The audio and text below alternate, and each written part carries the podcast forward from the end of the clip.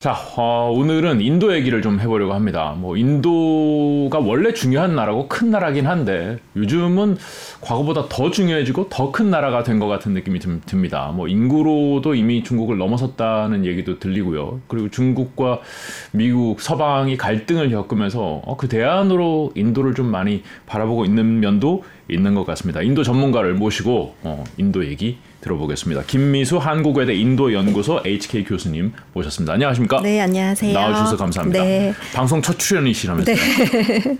감사합니다. 아, 네. 더욱더 감사합니다. 네. 어, 인도가 중국보다 인구가 많죠? 어, 최근에 네. 올해 상반기 지나면서 인구 숫자가 더 많아졌어요. 지금 현재 인도는요. 네. 십사억 이천만 명 정도 인구가 있다고 추정이 되고 있고요. 네. 어, 중국은 한 십사억 천만 명 이렇게 해서 이렇게 추월이 된 거예요. 근데 사실 네. 이게 예전에 예측하기로는 이천이십오년이 되어야지 추월이 된다고 예측을 했었는데 네. 생각보다 중국의 인구 감소가 빨라진 거고 그러면서 인도가 더 빨리 추월을 하게 된 것 음, 같아요. 인도의 인구 증가가 더 빨라진 거는 아니고요. 어, 사실 인도도 음. 지금 현재도 많이 서구화되었기 때문에 예전만큼 인구 증가율이 빠른 편은 아니에요. 출산율이 음. 지금 한 이 점 이 퍼센트, 이 퍼센트 정도 되기 때문에 아, 네. 예, 오히려 이제 지금 최근에는 인도에서 어, 우리가 그동안 경제 발전하는 데 있어서 앞으로 음. 발전하는 데 있어서 노동력이 굉장히 중요한데 어, 우리도 이러다가 인구가 점점 감소하는 거 아닌가 하는 생, 말이 이제 서서히 나올 시 어, 상황입니다. 서서히 아, 나오고 있습니다. 뭐 이 점 이 퍼센트면은 우리나라 네, 그렇죠. 네, 일 퍼센트도 안 되는 수준에 비하면은 뭐 인구도 원래 많은 나라에서 엄청난 인구 증가라고 생각이 되는데 또 그들은 그렇게 생각 안 할 수는 있겠죠. 그렇죠. 네. 예. 주목받는 이유가 인구가 많으니까 네. 일단 시장이 크다. 맞아요. 네. 라고 생각할 수 있지만 또 아니 근데 구매력이 있어야지 인구가 의미가 있지라고 네. 바라보는 면도 분명히 있거든요. 네. 구매력이 어느 정도 되나요? 어, 실제로 이제 경제학에서 네. 저희가 지디피를 측정하는 방법이 여러 가지가 있는데요. 네. 그 중에 하나가 구매력을 기준으로 해서 측정하는 걸로 했을 때는 네. 인도가 이미 이천팔년부터 세계 삼위 수준으로 올라왔어요. 네, 이미 일본을 제치고 미국, 중국과 함께 세계 삼대 소비시장으로 증가를 했는, 아, 어, 성장을 했는데 네. 이제 지금 말씀, 어, 성장은 해왔지만 네. 약간의 이제 그런 문제점들이 있는 거예요. 인도가야 뭐 불평등이 존재하는 한다던가 빈곤 인구가 아직도 존재한다던가 이런 것 때문에 우려는 있는데요. 최근에 이제 인도 정부에서 발표한 사, 올해 사월에서 유월까지의 경제 성장률이 칠 점 팔 퍼센트인데요. 네. 그 중에 가장 많은 부분, 어떤 부분이 가장 많이 기여했는지를 보면은 사실은 민간 소비가 오십 퍼센트 이상을 차지를 해요. 그러니까 그만큼 음. 경제, 높은 경제 성장을, 성장률을 달성하는 데 있어서 민간 소비도 지금 빠르게 확대되고 있는 건 맞고요. 네. 이제 문제는 중산층이 얼마나 견고하게 더 크게 성장하냐가 앞으로 인도 경제를 이끌어가는 데 굉장히 중요한 역할을 하지 않을까 싶습니다. 중산층이 는다는 얘기는 이제 소비력이 확대된다라는 예, 예, 의미죠. 예, 소비가 예. 워낙 중요하니까. 예, 그렇죠. 어, 이 나라는 뭐 아직 이제 경 일인당 지디피로 치면은 네. 어느 정도인가요? 일인당 지디피가 한 이천칠백 정도, 이천칠백 달러밖에 안 돼요. 굉장히 낮은 수준이에요. 이천칠백. 중국이 한 만 달러 정도 넘는다 네. 그러고 그러니까 네. 그의 삼분의 일. 네, 그러니까 굉장히 낮기 때문에 이제 그거를 감안하면은 인도의 불평등이라든지 빈곤 이슈가 얼만큼 심각한지를 보여주는 거죠. 네. 음, 사실 뭐 이천칠백이 굉장히 낮다고 생각은 되지만은. 네. 바꿔 말하면은 야 중국 수준만 되면은 지금 여기서 세 배가 커지는 거 아니에요? 그렇죠. 구매력이. 네. 그러면은 이거는 잠재력이 엄청 크네요. 지금도 삼이라 그러는데. 예, 그것 때문에 해외에 있는 많은 기업들이라든지 이런 기업들이 인도를 이제 바라보고 진출을 하는 것 같아요. 왜냐하면은 네. 대부분의 선진 국가들은 이제 고령화되었기 때문에 소비 시장이 점차 줄어들고 있는 상황이기 때문에 오히려 인도의 이런 젊은 시장을 보고 진출하는 기업들이 많아지는 것 같습니다. 젊어요? 젊죠. 얼마나 지금 젊어요? 인도 전체 인구를 나이를 이렇게 세워놓고 네. 사람들을 세워놓고 한 가운데 있는 사람의 나이를 봤을 중위가. 때, 예, 미디언 값이라고 보통 네. 영어, 영어로 표현하는데 그게 네. 한 이십팔 세 정도 되거든요. 평균은 아니지만 중위값이 그러니까. 이십팔 세. 그럼 한국은 사십이 세, 사십삼 세예요. 아, 그래요?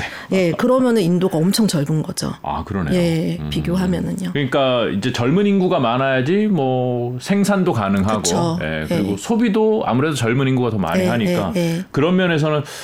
어, 일 인당 구매력이 좀 낮다는 거 말고는 모든 면에서 거의 완벽한 준비가 그렇죠. 되어 있는 준비는 걸. 되어 있는데 네. 이제 얼마큼 더 빨리 그렇게 시장이 확대되냐. 그렇죠. 음. 그게 되게 중요한 관건인 것 같습니다. 그 아까 칠 퍼센트대 성장했다고 말씀하셨잖아요. 네, 네, 네. 이 원래 인도가 이렇게 빠르게 성장을 했었나요? 어, 원래 코로나 이전을 기준으로 해서 보면은요. 네. 인도 그 분기별 경제 성장률이 한 육 점 육 퍼센트였어요. 어, 꽤 컸네요. 네. 근데 코로나 이후에 네. 이제 코로나 기간 이천이십 년을 제외하고 이천이십일 년부터 인도 경제 경제 성장률이 굉장히 빠르게 성, 음. 높아지고 있는 상황이에요. 네. 그래서 올해 일 분기, 그러니까 인도 회계연도 기준으로 일 분기고요. 네. 인도 회계연도가 조금 달라요. 다른 나라랑. 네, 그래서 네. 제가 이제 저는 버릇처럼 지금 네. 그렇게 말씀드리는데. 인도 일 분기는 우리나라로 어, 치면 어, 음, 어디예요? 인도 회계연도 이천이십사 년 일 분기가 어, 이천이십삼 년 사월부터 유월을 의미를 하는데요. 조금 달라요. 어. 예, 죄송해요. 아, 연도도가 저도, 다르네요. 월만 예, 다른 게 아니라. 예, 예, 끝나는 연도를 기준으로 해서 해서요. 아. 이천이십삼 년 사월부터 이천이십사 년 사월이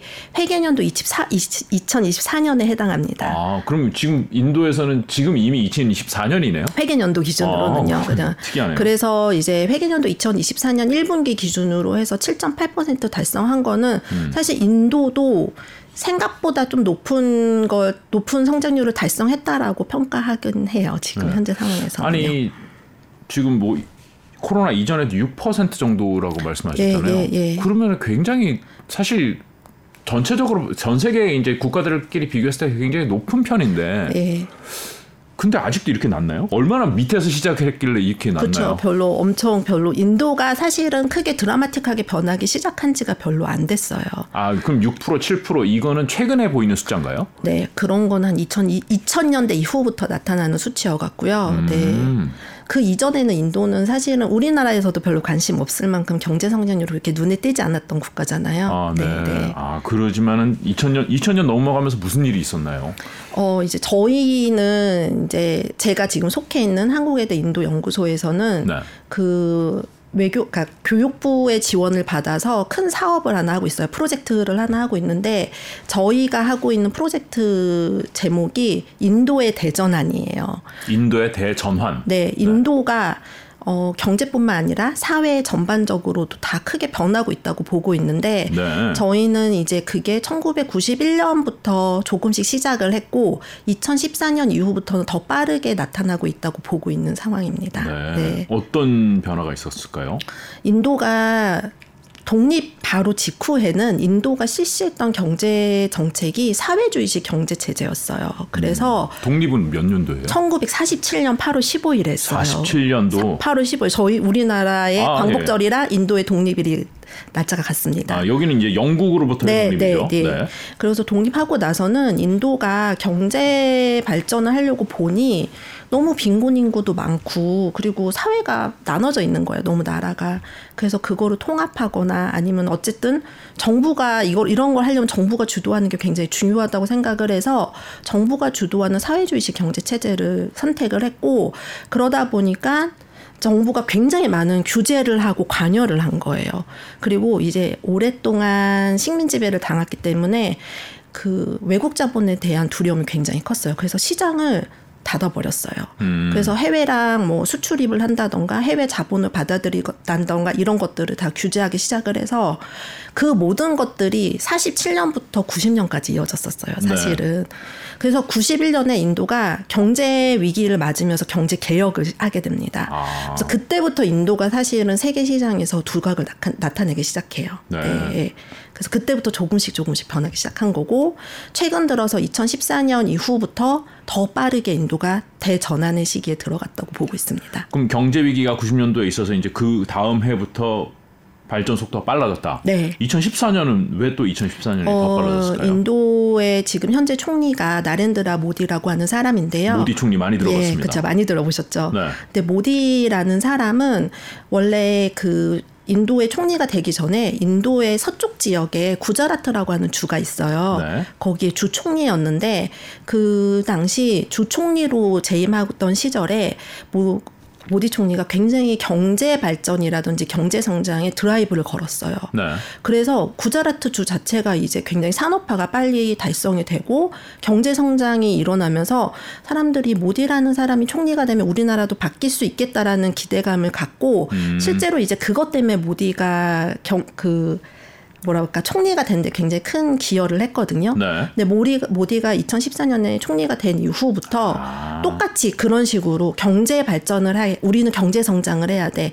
경제가 더 중요해. 경제 성장이 더 중요해라는 거를 강조를 하면서 굉장히 빠른 경제 개혁 정책을 실시를 해오고 있습니다. 아, 이천십사 년에 모디가 총리가 됐군요. 그러니까 네, 지금 네. 그러면은 경제가 빠르게 성장하는 건 모디 총리의 역할이 굉장히 크다는 의미처럼 들리네요. 음, 그 이전에 이미 만들어진 파운데이션이 있었던 거죠. 이미 네. 천구백구십일 년부터 이천십삼 년까지 만들어진 어떤 그 시장의 그 경제 체제가 있고 사회주의에서 이제 자본주의 네, 경제로 바뀌는 바뀌는 바, 다 바뀌어서 이제 네. 파운데이션이 만들어졌고 그 이후부터 이제 모디라는 사람이 들어와서 실시했던 정책들과 음. 그리고 세계의 정세 변화라든지 이런 모든 것들이 다 맞아 떨어지면서 인도가 굉장히 빠른 경제 성장을 할 수 있지 않았나 싶습니다. 모디 총리 거의 십 년 하셨네요, 이분은. 네, 그러면? 근데 지금 이제 내년에 총선이 있는데요. 네. 내년에도 또, 총수, 또 총리로 나옵니다. 아, 여기는 임기 제한 이런 게 없군요. 네, 그 연임 제한이 없나 없. 습니다. 아, 네. 그럼 계속 이제 장기 집권을 생각하고 있겠네요. 본인은 생각을 하고 있겠죠. 음, 가능성이 네. 있어 보이나요? 그거는 조금 더 두고 봐야 될 것 같아요. 왜냐하면 이제 모디 자체에 대한 평가가 굉장히 엇갈리고 있기 때문에 네. 거기 그거는 앞으로 어떻게 인도 저, 인도 내부 정치 상황이 변화에 따라서 음. 많이 달라지지 않을까 싶습니다. 뭐 오늘 정치 얘기를 많이 할 것 같지는 않지만은 평가가 엇갈리는 부분은.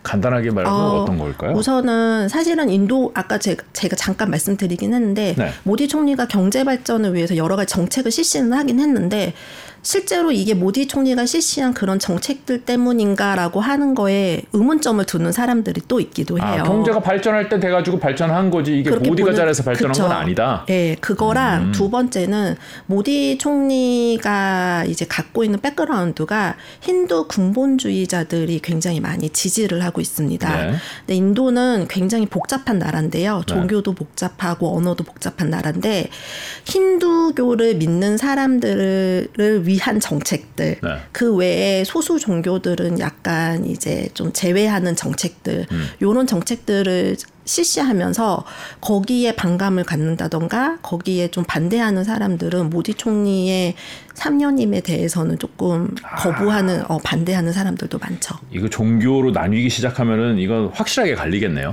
어 근데 전체 인구에서 힌두교를 믿는 사람이 팔십 퍼센트가 아. 넘어요. 네, 근데 물론 힌두교를 믿는 사람 중에서도 이런 정책에 백 퍼센트 다 동의하는 건 아니니까요. 그렇죠. 네. 예. 예. 뭐 정치 얘기는 예, 다음에 기회가 있으면 또 들어보기로 하고. 네. 제 보통 인도에 대해서 이제 가지고 있는 감정 아니 뭐 상식은 굉장히 여, 인구가 크다, 뭐 네. 젊은 나라다, 뭐 가능성이 많다.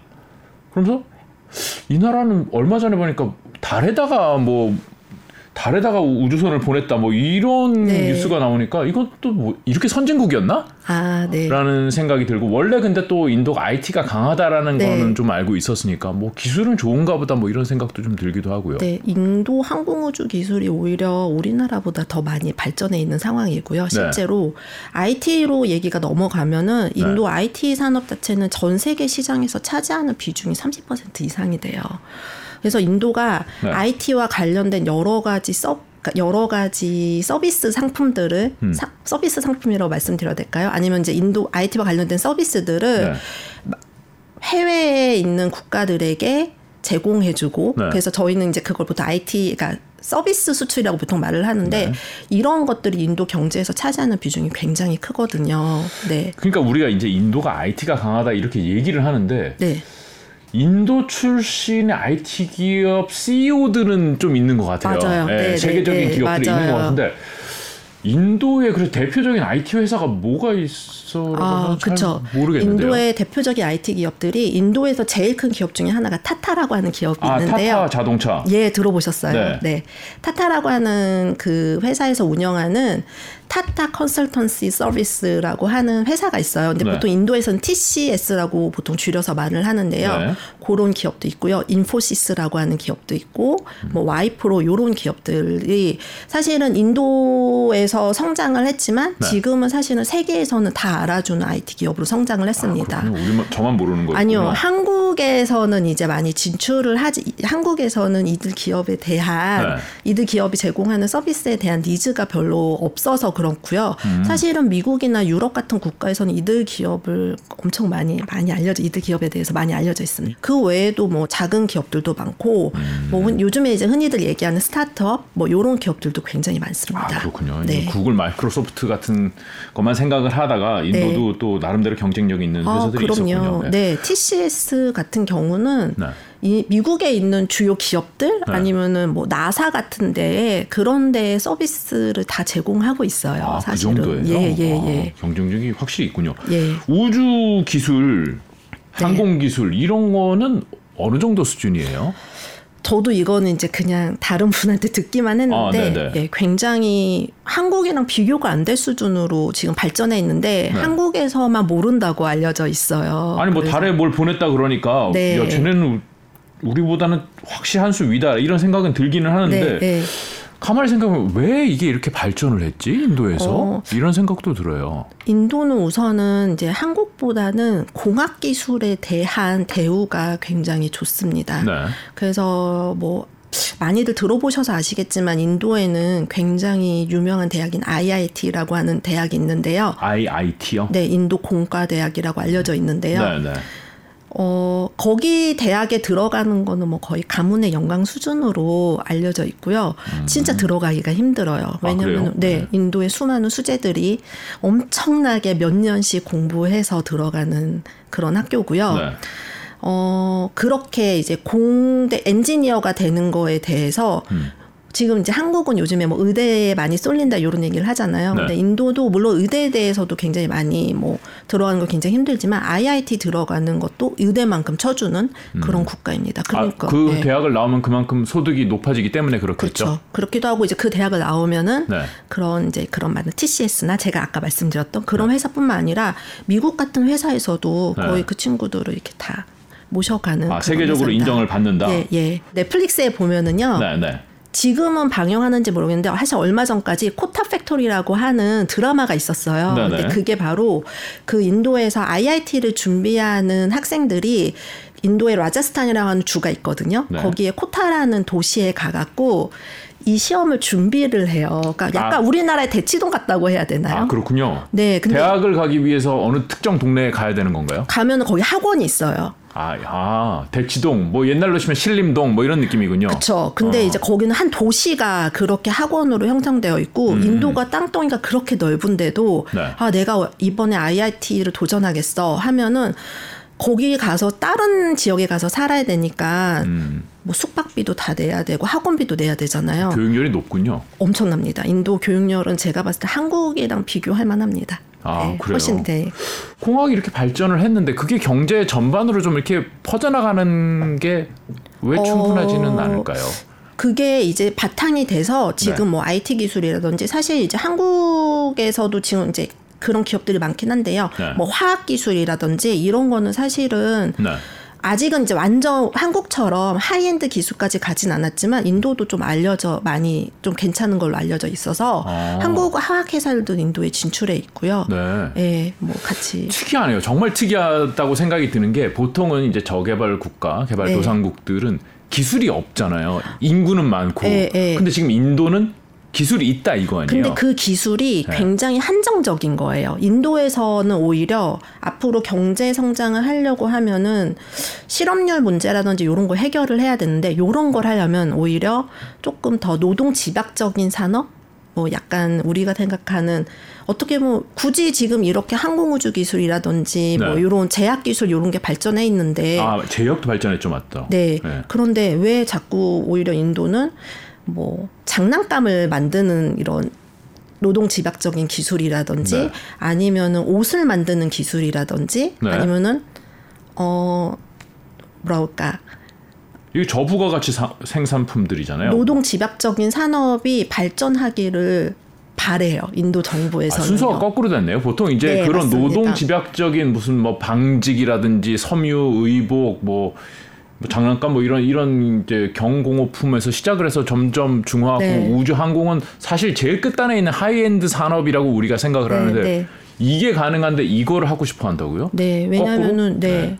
오히려 그러니까 지금 보시면 아시겠지만 보통 우리가 경제 성장한다고 했을 때 네. 농업, 제조업, 네. 그 다음에 서비스업이잖아요. 네네. 근데 인도는 이미 벌써 서비스업은 굉장히 아이티 발전, 서비스. 그렇죠. 네. 아이티 아이티 서비스를 중심으로 한 서비스업이 굉장히 많이 발전해 있고 네. 실제로 경제에서 차지하는 비중이 굉장히 커요. 네. 그러면은 그냥 여기에 만족을 할 수 할 수가 없는 상황인 게 인구는 너무 많고. 그리고 아직은 실업률이 너무 높기 때문에 이 이 차 산업에서 특히 음. 노동력이 많이 필요로 하는 노동 집약적인 산업을 많이 발전시키고 싶어하는 거죠. 아, 이거 세계에 유례가 없는 구조. 약간 그렇죠? 조금 특이한 사례이긴 합니다. 대부분의 국가는 그, 그렇게 네, 가진 네, 않잖아요. 예, 예, 예. 보통 그리고 여기서 이렇게 자본이 쌓이고 네. 경험이 쌓이고 해서 경공업 뭐 이런 걸 시작해서 다른 기술을 획득하는데 어떻게 인도는 이런 하이엔드 기술들은 벌써 획득이 단순히 교육열만으로 그게 된 건가요? 그동안 교육열뿐만 아니라 아까 말씀드렸듯이 그 공학에 대한 엔지니어링에 대하여서 네. 늘 정부 차원에서도 지원을 많이 해왔고 네. 굉장히 공부 많이 한 사람들, 공부 잘하는 똑똑한 학생들이 가는 과였기 때문에 똑똑한 사람들이 계속 있었고 네. 그러다 보니까 그런 지식이 계속 집약되어 있었던 거잖아요. 그러다 네. 보니까 그런 하이엔드 기술이 발전하지 않았나 싶습니다. 어, 되게 특이하네요. 예. 이거는 따로 시간을 내서 인도의 교육 얘기를 한번 들어보면 재밌지 않을까라는 네. 생각이 좀 듭니다.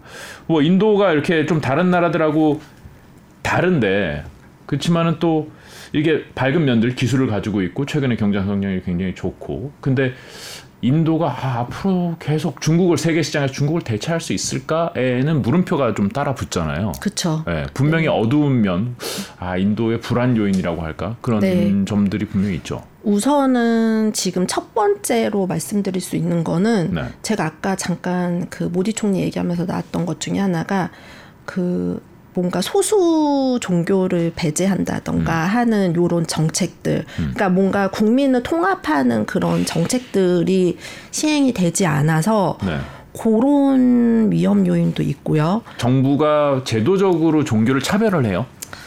네. 실제로 그런 일이 있었던 게 인도가 원래는 스물아홉 개 주였어요. 그 네. 인도의 그 잠무엔 카시미르라고 하는 그 파키스탄 바로 접경해 있는 지역이 있었는데 여기에 무슬림 인구가 굉장히 많은 주거든요. 네. 근데 이제 몇 년 전에 모디 총리가 여기를 여기가 주로서 이제 어떤 행정 구역으로서 하지 못하도록 그 역할을 박탈을 했습니다. 아, 다른 주에 합쳐버렸어요? 아니요. 그냥 유니언 테러토리라고 해서 네. 그 직할? 한, 그 저, 중앙정부에서 이제 관리하는 네. 그렇게 주의 그런 어떤 자치권? 네. 자치권을 박탈을 해버렸어요. 왜요?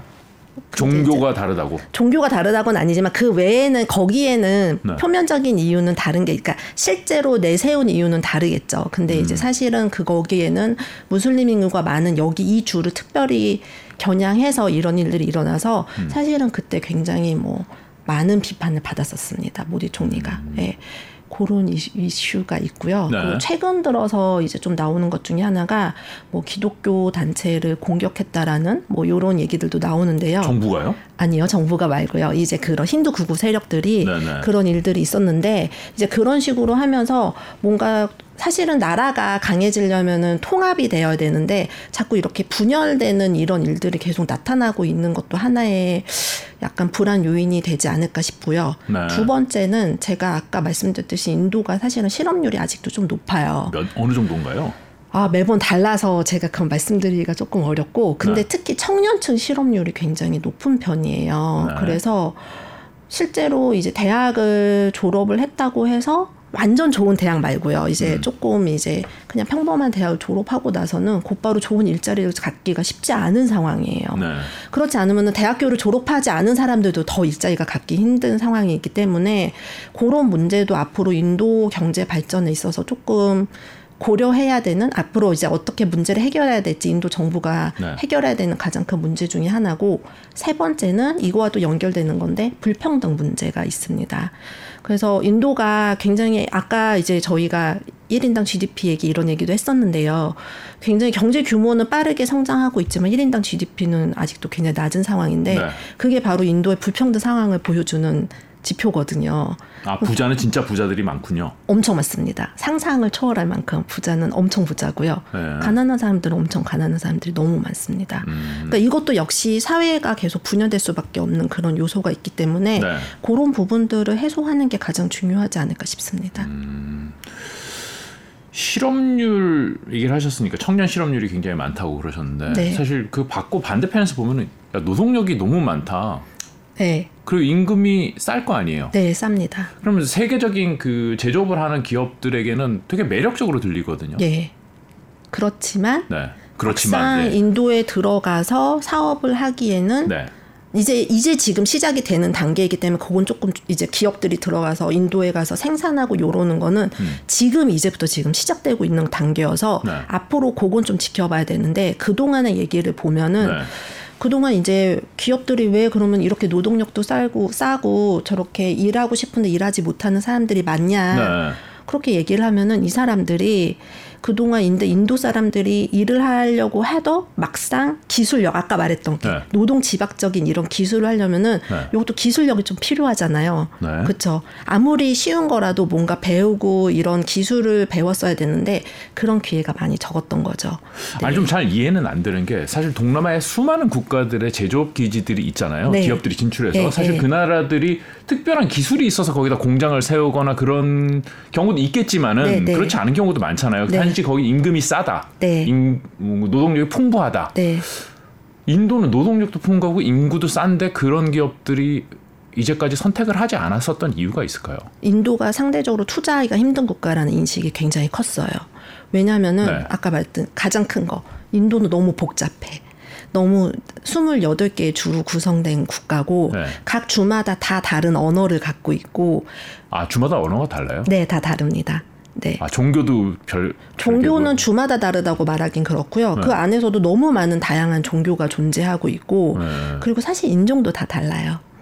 가면은 아, 네, 네 인도 가면 저희 같이 생긴 사람들도 있어요. 몽골리안족도 있고요. 아. 네 북쪽이랑 남쪽 사람들 얼굴을 보면은 아, 이 사람은 북쪽에서 왔구나 남쪽에서 왔구나 약간 아. 구분될 정도로 네, 네. 인종도 달라요. 네. 그러니까 사회 문화적으로 너무 다양하기 때문에 사실 기업들 입장에서는 뭔가 투자할 때 비용 대비 효과를 제일 따지잖아요. 네. 그럼 내가 여기 인도에 들어가서 이 비용을 다 지불하고 투자할 만큼 인도가 가치 있냐 하면은 그 옆에 있는 동남아 가는 게 훨씬 더 쉽죠. 그렇잖아요. 음. 네. 그러다 보니까 동남아로 많이 진출했는데 최근에 이제 이런 문제들을 해소하려고 인도 정부 차원에서 외국 기업들을 끌어들이려고 하는 여러 정책들을 실시하고 있습니다. 음.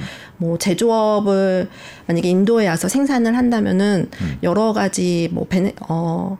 그 금전적인 지원을 해주는 그런 정책도 실시하고 있고요. 음. 정부가 그동안 이제 여러 가지 문제로 지적됐던 것들, 뭐 네. 인프라가 부족해. 음. 그러면 아, 인프라 지원하는 거, 인프라 건설하는 것도 굉장히 적극적으로 하고 있고 음. 그런 상황입니다. 그래서 제가 생각하기에는 오히려 제조업과 관련한 변화는 음. 앞으로 이제 조금씩 더 나타나지 않을까 싶습니다. 음, 지금이 시작이다. 네, 저는 그게 시작이라고 지금 시작이라고 생각합니다. 세계적인 기업들이 뭐 애플도 중국 아니 중국이 아니라 이제 인도 쪽으로 네, 가겠다라고 네, 네, 하는 네. 것 같고 우리나라 기업들도 좀 진출 진출해 있죠. 네, 국내 기업들은요 이미 대기업들 뭐 삼성, 현재 현대, 엘지 같은 기업들은 이미 구십 년대 초반부터 진출해 있었고요. 네. 네, 뭐 그다음에 포스코도 진출해 있고 그 외에 뭐 제가 아까 말씀드렸던 화학 기업들 음. 뭐. 그런 기업들도 많이 진출해 있고 사실은 이제 인도 전체에 들어오는 한국 투자에서 팔십 퍼센트가 제조업 회사들이에요. 네. 그리고 이제 최근 들어서 서비스 관련한 기업들 이제 뭐 금융업 이런 회사들이 인도에 진출하고 있습니다. 시장을 좀 적극적으로 열고 있군요. 어, 인도는 이제 그 전부터 좀 준비가 되어 있었는데 한국 기업들이 이제 서서히 지금 조금씩 조금씩 더 많이 들어오는 것 같아요. 음, 그러면 인도가 가능성이 교수님은 좀 있다고 보세요? 앞으로? 저는 앞으로 장단기적으로 봤을 때는 인도가 네. 아, 장기적으로 말고 단기적, 중기적으로 봤을 때는 네. 좀 인도가 그래도 가능성이 있다고 봅니다. 왜냐하면 네. 어쨌든 지금 인도 현재 인도 내부에서도 뭐 경제 성장을 위해서 여러 가지 정책을 실시하겠다. 네. 그런 자신감도 드러내고 있고, 그 외에도 이제 해외 기업들이 들어오면서 인도 이렇게 해외 기업들이 들어오면 인도 국내 사정이 또 많이 좋아지기도 하거든요. 실제로 이제 중국 같은 경우도 해외 기업들이 들어오면서 인프라 건설도 빨라지고, 그렇죠. 네. 그리고 전반적인 기술 수준도 높아지는데 인도도 이제 그렇게 되면은 더 좋아지지 않을까라고 하는 생각이 듭니다. 음. 그러니까 사실 국내에서 그냥 막연히 바라보기에는 세계의 공장이 중국이었다가 최근 한 뭐 오 년, 십 년 사이에 베트남을 굉장히 많이 주목을 해요. 베트남도 젊고 인구가 많고 그래서 베트남이 좋다, 근면하다. 이제 넥스트는 인도인가 뭐 이런 느낌을 네. 보고 있는데 네. 인도 분들도 좀 근면하다는 느낌을 받나요? 그건 아닙니다. 그건 아니에요. 네, 그런 문화적인 부분을 네. 생각해서 그래서 기업들이 진출 안 했던 것도 있어요. 음. 어, 왜냐하면은 베트남은 어쨌든 중화권 영향을 받았기 때문에 네. 한국이랑 굉장히 문화적으로 유사한 면이 있는데 네. 인도는 진짜 문화가 다르거든요. 네. 이해하기가 힘들어요.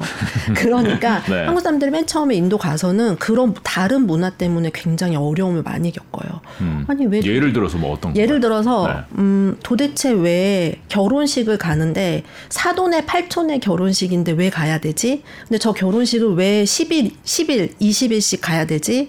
그런 문화 같은 아, 게. 직원이 저 십 일 동안 사돈의 팔촌 결혼식 갔다 네. 올 테니까 회사 못 나와요. 이래. 네. 휴가 내요. 실제로. 진짜 그렇습니다. 아, 네. 근데 처음에 그런 거를 모르고 인도의 문화를 모르면은 네. 너무 신기한 거예요. 네. 근데 실제로 이제 가끔씩 그런 경우가 있어요. 인도 분들이 이제 더 가, 제가 가끔씩 가르치는 학생이 네. 인도 학생들이 최근에 인도로 한국으로 유학을 많이 오거든요. 아, 그래요? 오는 경우가 있어요. 네. 근데 이제 옛날에 어, 얼마 전에 들었던 제 학생이 어, 본인 조금 있으면 인도로 가야 된다고 해서 왜 가니 했던 친구가 결혼해서 학기 중에 인도를 가겠다고 아. 그래서 얼마나 갔다 올 거냐면서 이 주 갔다 오겠다고 네. 근데 그게 아무렇지도 않은 거예요. 인도 사람들 입장에서는. 아, 본인 결혼도 아니고 친구 결혼식인데 근데 한국에서는 학기 중에 결혼식을 이 주씩 가는 게 사실은 조금 수업 안 나오겠다는 얘기잖아요. 그렇죠. 근데 그거 알아두라고 말을 하는 경우도 종종 있어요. 근데 음. 학교에서도 그런데 이제 회사에서도 그런 일은 비일비재하겠죠. 음. 아, 네. 그러면 비즈니스를 하기가 굉장히 어려움이 있겠네요. 그런 그러니까 것들은. 그 문화를 사실은 이해해 주는 게 굉장히 중요해요. 음. 네, 어쨌든 그건 그 나라의 문화고 그 나라의 사회이기 때문에 저희 뭐 그런 말 하잖아요. 로마에 가서 로마의 법을 따라야 된다는 얘기하는 것처럼 그게 네. 이상하다고 생각하는 게 아니라 아, 이 나라는 이렇구나라고 받아들이는 게 굉장히 저는 중요하다고 생각합니다. 인도 사람들이 그래도 해외에도 많이 진출해 있고 최근에 예. 한국에도 엄청 많이 진출했어요. 그리고 인도가 뭐 아무래도 영어를 쓰는 네. 나라니까 아, 우리나라 문화는 해외 글로벌 스탠다드하고는 좀 많이 다르다. 이거를 본인들도 인식을 하나요? 그럼요. 알고 있어요. 그, 다른 건 알지만 네. 그거는 우리 문화니까. 아, 우리 고칠 생각은 없다. 그렇죠. 예. 아, 네, 네. 우리나라도 옛날에 뭐 코리아 타임 뭐 이런 것도 있었잖아요. 네, 맨날 네, 늦게 맞아요. 오고. 근데 이제 우리나라 사람들이 이제 시간은 잘 지키잖아요. 네. 근데 인도는 아, 우리도 막 글로벌 스탠다드를 따라야 된다 이런 이제 움직임이 많았었고 각성이 있었는데 인도는 그렇지는 않군요. 이제 서서히 시작되지 않을까요? 인도도 인디안 타임 있거든요. 아, 그래요? 그렇죠. 코리안 타임보다 더해요. 아, 네. 네, 네. 그래서 뭐 세 시간 뭐 요 정도는 기본으로. 음. 네. 와, 세 시간? 삼십 분도 아니고. 네. 그런데 아. 이제 뭐 인도도 그러니까 아까 말씀드렸지만 인도가 굉장히 오랫동안 다른 나라랑 교류한다던가 뭐 비즈니스 면으로 교제, 교류한다던가 이런 부분이 굉장히 오랫동안 닫혀 있었던 국가인데 음. 그런 부분이 이제 구십 년 이후부터 천천히 시작되었고 네. 최근 들어서 더 빨라 진 거잖아요. 그러니까 네네. 경험하면서 서서히 달라지지 않을까 싶습니다. 음, 그래요. 네. 사실 뭐 오늘 언급은 안 했습니다만 인, 뭐 미중 사이에서 인도가 지금 줄타기하면서 굉장히 몸값이 높아지고 있는 것 같기도 하고 뭐 생산 기지로서도 점점점 중요해지는 것 같기도 하고 시장으로서도 매력이 앞으로도 커지겠죠. 경제가 성장하면서 뭐 그런 면들이 있어서 인도가 어, 새로운 전환기를 맞고 있다는 저 같은 이제 비전문가가 보기엔 좀 그런 느낌이 있는데 네. 오늘 전체적인 이제 인도 그림을 그려봤는데 어, 각각 이제 한 분야씩에 대해서 네, 앞으로 네. 또 모시고 말씀을 들어보고 싶습니다. 오늘 나와주셔서 정말 고맙습니다. 네, 감사합니다.